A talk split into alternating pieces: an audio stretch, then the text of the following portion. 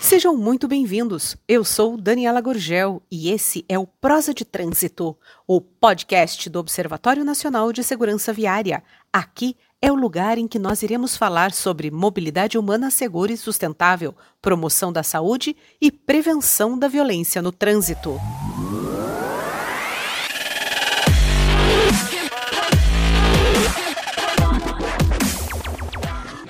Paulo Guimarães, muitíssimo obrigada por ter aceitado aí o convite nosso de bater um papo aqui conosco hoje, é, falando um pouquinho do trabalho do observatório, da existência do observatório.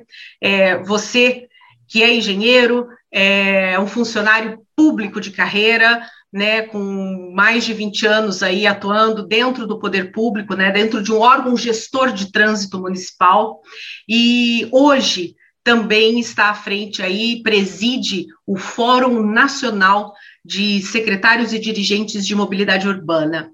Então, é, por tudo isso, quero agradecer sua presença aqui conosco e gostaria de começar o nosso bate-papo, Paulo, perguntando a você é, como é que você avalia né, a criação de um órgão, né, de uma entidade, de uma, de uma entidade do terceiro setor, é, voltada exclusivamente para ajudar o país na questão da mobilidade urbana, né, na redução de, de, da violência do trânsito. Como é que você viu isso e como é que você vê aí esses 10 anos de trabalho do observatório? Muito obrigada por estar aqui.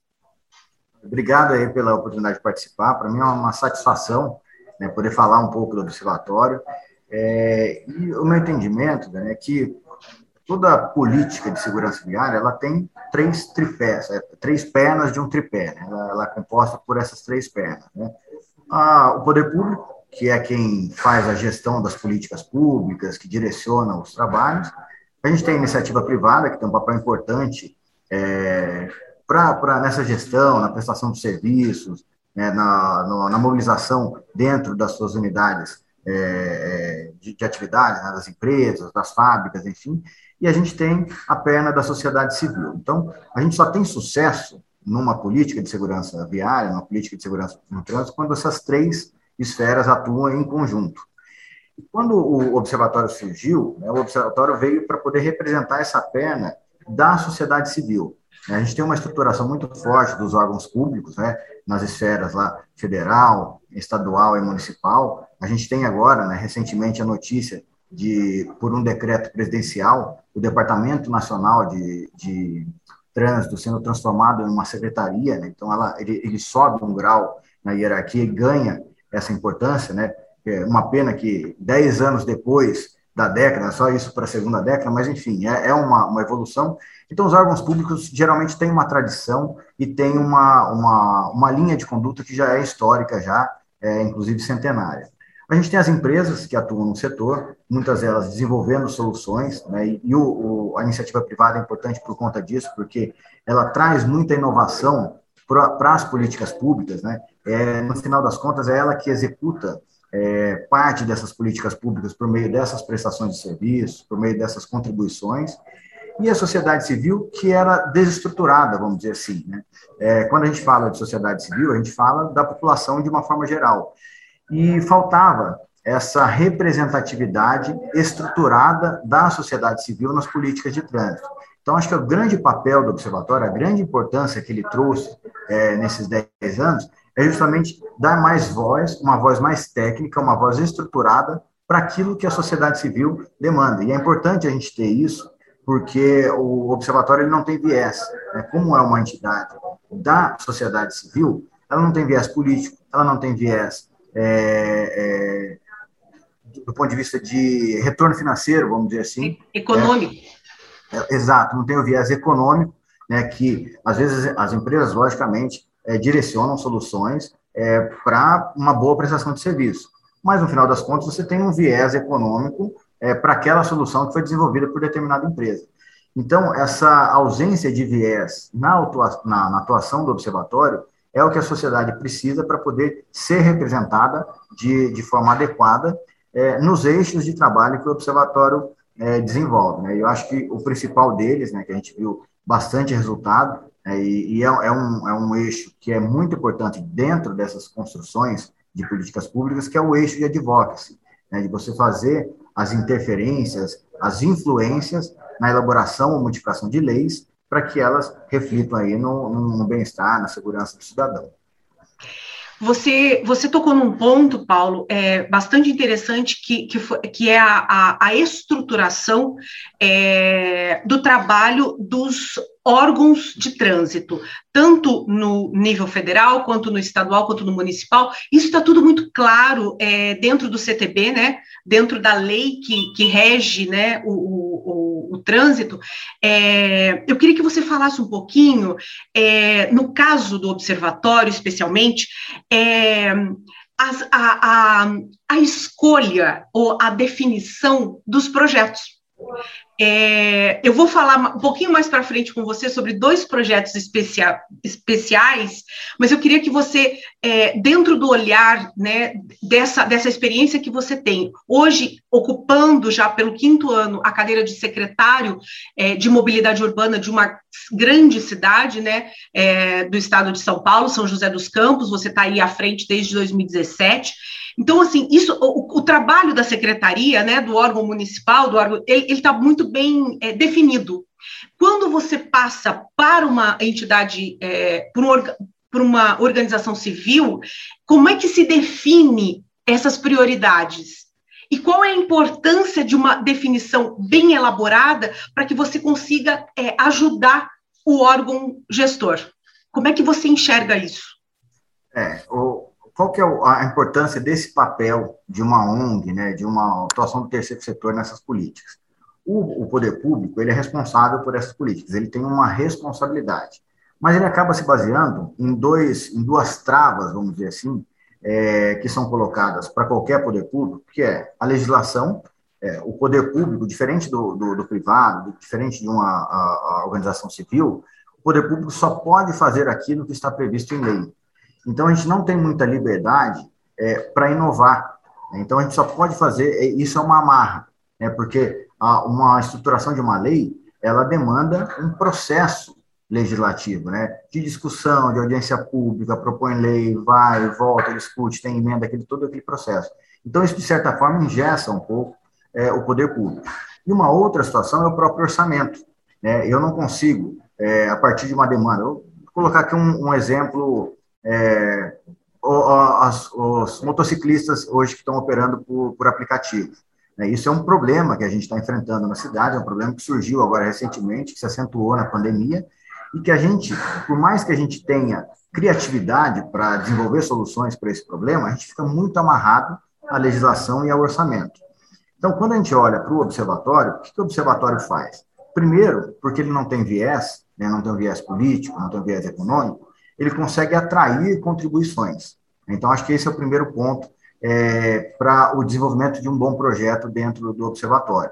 Você consegue, à medida que surge uma demanda da sociedade ligada à área de atuação, que é a segurança viária, é, o observatório consegue reagir rápido, né, porque consegue trazer é, para contribuir, né, por meio aí, a gente tem uma rede de observatórios certificados, a gente tem aí é, todas essas contribuições que vêm da sociedade civil, que tem pessoas muito boas, especialistas, pessoas com muita experiência na área, que se propõem a contribuir para o desenvolvimento de uma solução.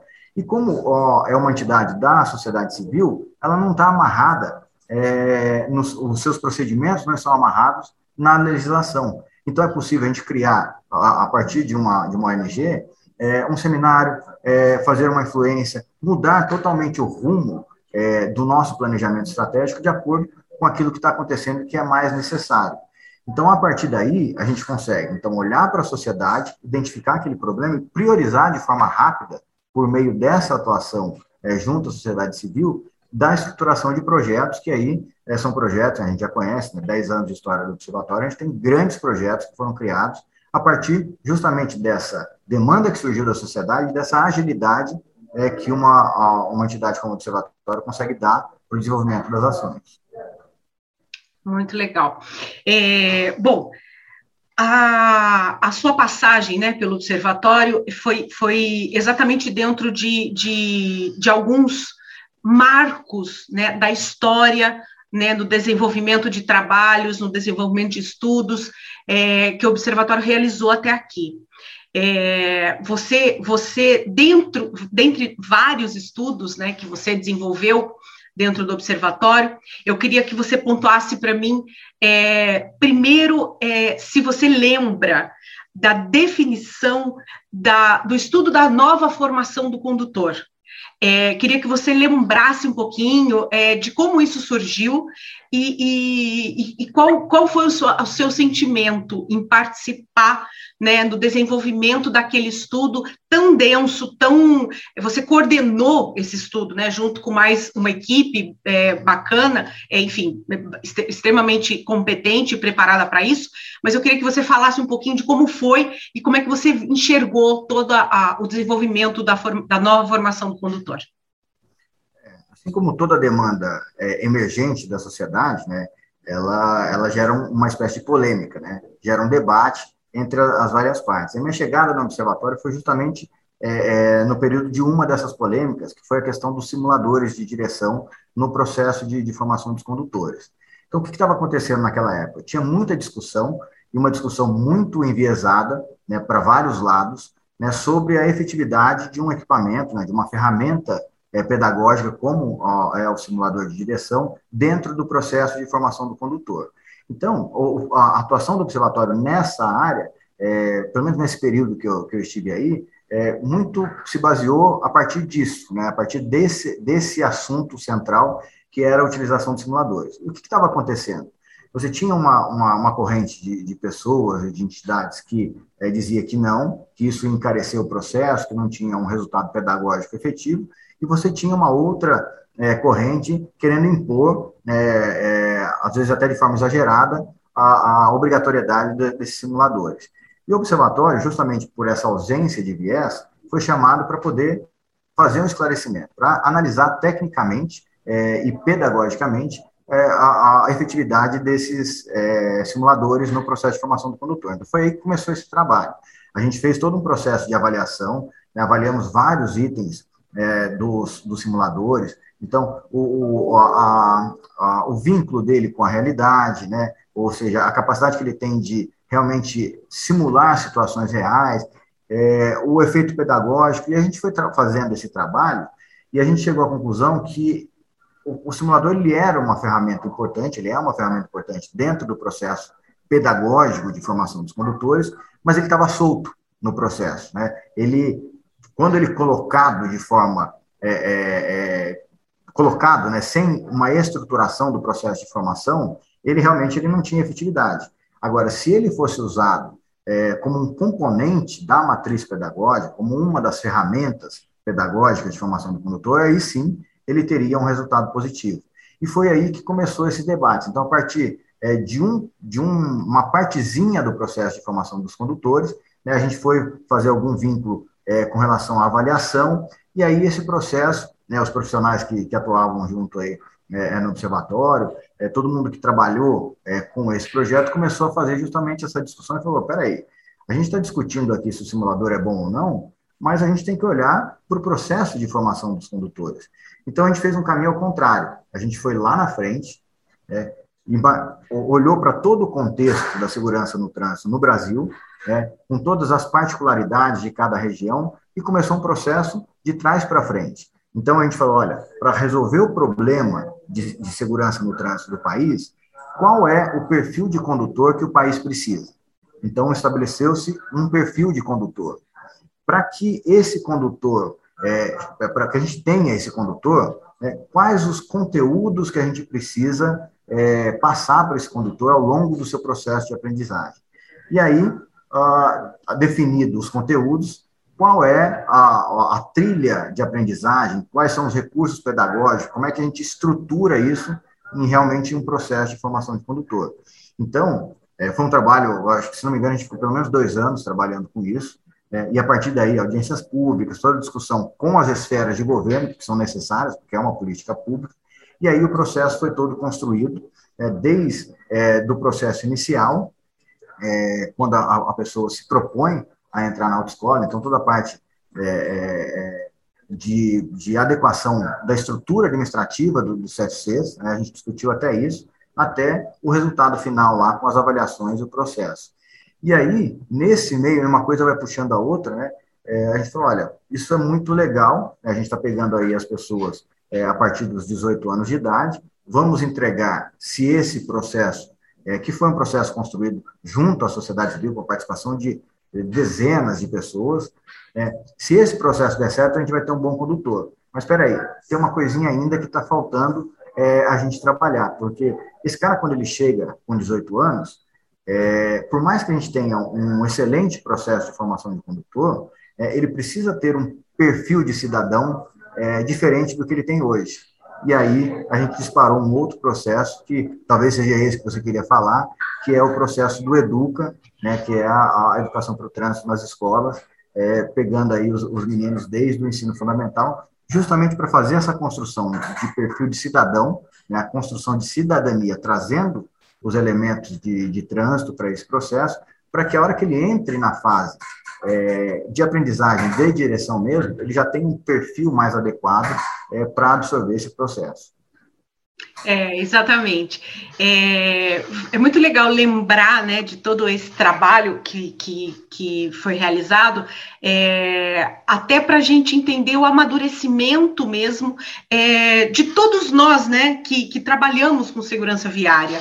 Né? Nós, nós temos aí, é, é, dentro, dentro, dentro daquele tripé que você pontuou, né, do, da parceria que a sociedade civil organizada precisa participar, a iniciativa privada precisa participar e o poder público precisa fazer a parte dele, né, o que, o que já está bem claro, é construir isso, né, oferecer isso para a sociedade é um ganho é, muito grande, imensurável, né, é, a gente ainda, o observatório, você tá, tem acompanhado isso bem de perto, ainda não conseguiu emplacar é, a questão da formação do condutor, é, mas, por outro lado, a coleção do Educa, né, o programa Educa, né, que é essa o, a, a, educação de trânsito para o, o, ensino fundamental, né, o, de primeiro a nona série do ensino fundamental, ela está pronta e ela agora já está na rua, né? E São José dos Campos é um, foi um dos municípios que, que começa a, a implantar, né? Agora nesse segundo semestre já está aí colocando o livro dentro da sala de aula.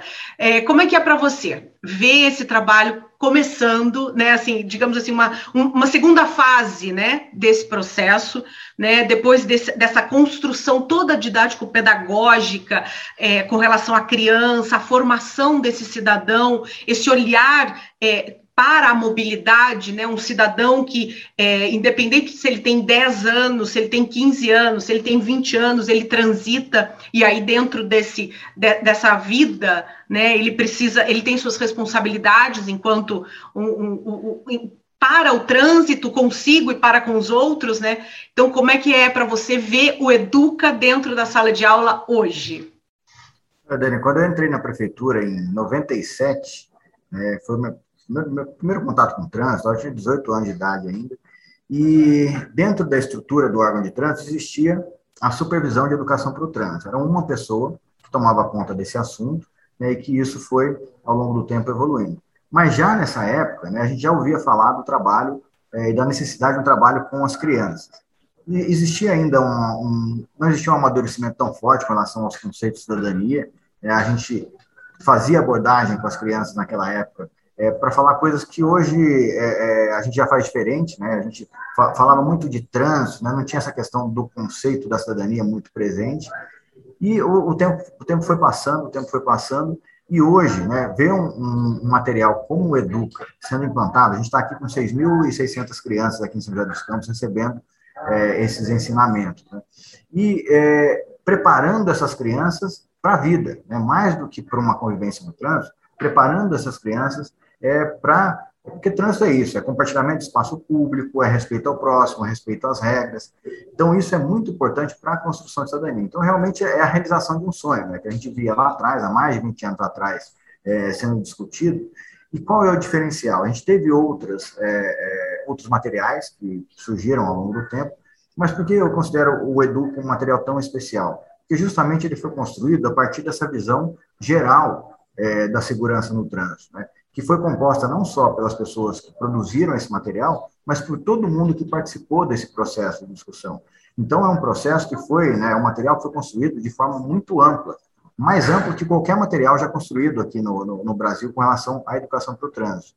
É, e ele tem um vínculo né, com esse processo de formação do condutor lá na frente e com o resultado é, da segurança viária no país é, mais à frente ainda. Então, por isso eu acredito muito que, que esse é o melhor material que a gente tem hoje né, no país, porque ele foi construído de forma coletiva e ele tem um, um encadeamento com outras políticas públicas é, que são muito importantes para o nosso país e que a gente precisa realmente colocar para andar, se é que a gente quer mesmo, de fato, ter um país melhor para mim, para você, para os nossos filhos, para os nossos netos e por aí vai. Bacana, Paulo. Paulo, para a gente encerrar, eu queria que você falasse de duas coisas para mim. É, primeiro, é, a experiência de ter trabalhado, né, de ter passado aqui, é, saído do poder público, que tem todo um, né, esse, esse, essa coisa mais engessada que você citou aí no começo da sua fala, é, e que você conhece tão bem, e, e ter essa experiência profissional dentro de uma ONG, né? O Observatório é uma organização, uma OCIP, né? Mas, enfim, com, com, as características, é, elas são muito próximas aí da ONG. Mas eu queria que você falasse um pouquinho disso e o que, que você espera dos próximos 10 anos, né? Quais foram as contribuições que o Observatório já deu ao país ao longo desses 10 e o que, que você espera, o que você imagina da próxima década? Olha, Dani, eu trabalhei muitos anos no poder público, fiquei um período no observatório e voltei é, para o poder público. Então, a, a, primeira coisa que eu posso dizer é assim, para mim, essa experiência no observatório foi praticamente uma outra vida. Né? Então, me ajudou muito né, essa, esse período fora, né, depois voltar para assumir a secretaria aqui, é, eu tenho certeza absoluta, né, para mim, é, eu tenho é, total consciência de que esse período foi muito importante para que eu desenvolvesse é, maturidade e outros olhares é, sobre as coisas. Porque realmente, poder público, eu fiquei a vida inteira no poder público, você tem um olhar meio bitolado é, é, com relação às coisas. Então, participar é, do observatório por esse período me abriu um leque é, de possibilidades, né, faz a minha cabeça trabalhar de uma forma tão diferente de como era antes, é, que realmente hoje é, todo o desempenho que a cidade está conseguindo na área de mobilidade urbana passa um pouco também por essa, por essa experiência de relacionamento, porque é, quando eu fui para o observatório, eu, eu, estranhei bastante, né? É, essa coisa mais solta, né? Essa coisa de você fazer aquilo que é realmente necessário, é, conseguir priorizar as coisas, e um grande exercício, né? Porque é, a, a, gente tinha uma função aí de estruturar os projetos que tivessem relevância e correr atrás da captação de recursos, né? É coisa que a, a, a prefeitura meio que é ao contrário, no poder público você tem um orçamento disponível e você encaixa é, aquilo que é possível ser feito dentro do orçamento. No observatório, a pegada era diferente. A gente definia alguma coisa que precisava ser feita e tinha que correr atrás para viabilizar essas coisas. Então, teoricamente, a gente não tem, não tem, não tem limitações. Né? A gente tem que correr atrás para viabilizar aquilo que precisa ser feito. E isso, para mim, foi muito importante, porque nessa volta para o poder público, um pouco desse conceito eu trouxe. Olha, precisamos fazer esse projeto, isso, isso precisa ser feito. Não dá para ser feito, não tem orçamento. Então, a gente precisa correr atrás ou não tem orçamento, ou não tem o leito em base. É, então, ó, ó, acho que esse foi o grande aprendizado que eu tive com o observatório, de tornar aquelas coisas que, num primeiro momento, pareciam impossíveis, em coisas possíveis de serem feitas. Acho que esse é o grande ensinamento que, que o observatório é, trouxe para mim, e acho que esse é, é, o grande legado que o observatório tem deixado é, para a sociedade brasileira. É você pensar, por exemplo, né, num movimento como o movimento Maio Amarelo, né, que hoje é um movimento mundial, né? Lá atrás, ou se eu trouxesse um projeto desse, né, antes da minha experiência com, com o observatório, de falar de Maio Amarelo, olha, vamos fazer uma mobilização nacional, mundial para fora do país, era inviável, era loucura. Então, eu acho que o grande legado do observatório para todos nós é transformar coisas que aparentemente pareciam impossíveis em coisas possíveis. Acho que essa é, é a função do observatório e é isso que eu espero que ele continue fazendo aí pelos próximos 10 anos.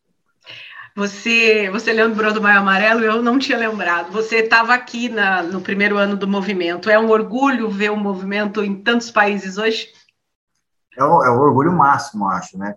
Eu acho que o, o Maio Amarelo ele é, ele é, um, é um movimento, é uma mobilização, e tudo isso que a gente faz coisa técnica, né? A formação do condutor, né? a questão do, dos simuladores, o Educa, todos os estudos e pesquisas, a questão, eu lembro muito bem nessa época também que eu estava chegando aí, a discussão do airbag o ABS, né? O, tinha um ministro, eu, vou, eu lembro até hoje, né? O Ramalho, presidente do observatório, falava muito o nome dele, aquele Guido Mantega, só por uma questão econômica, que é tirar a obrigatoriedade do airbag ABS, porque 2014 foi justamente o ano que os, os veículos zero quilômetros, né, todos, é, precisavam sair obrigatoriamente com airbag ABS.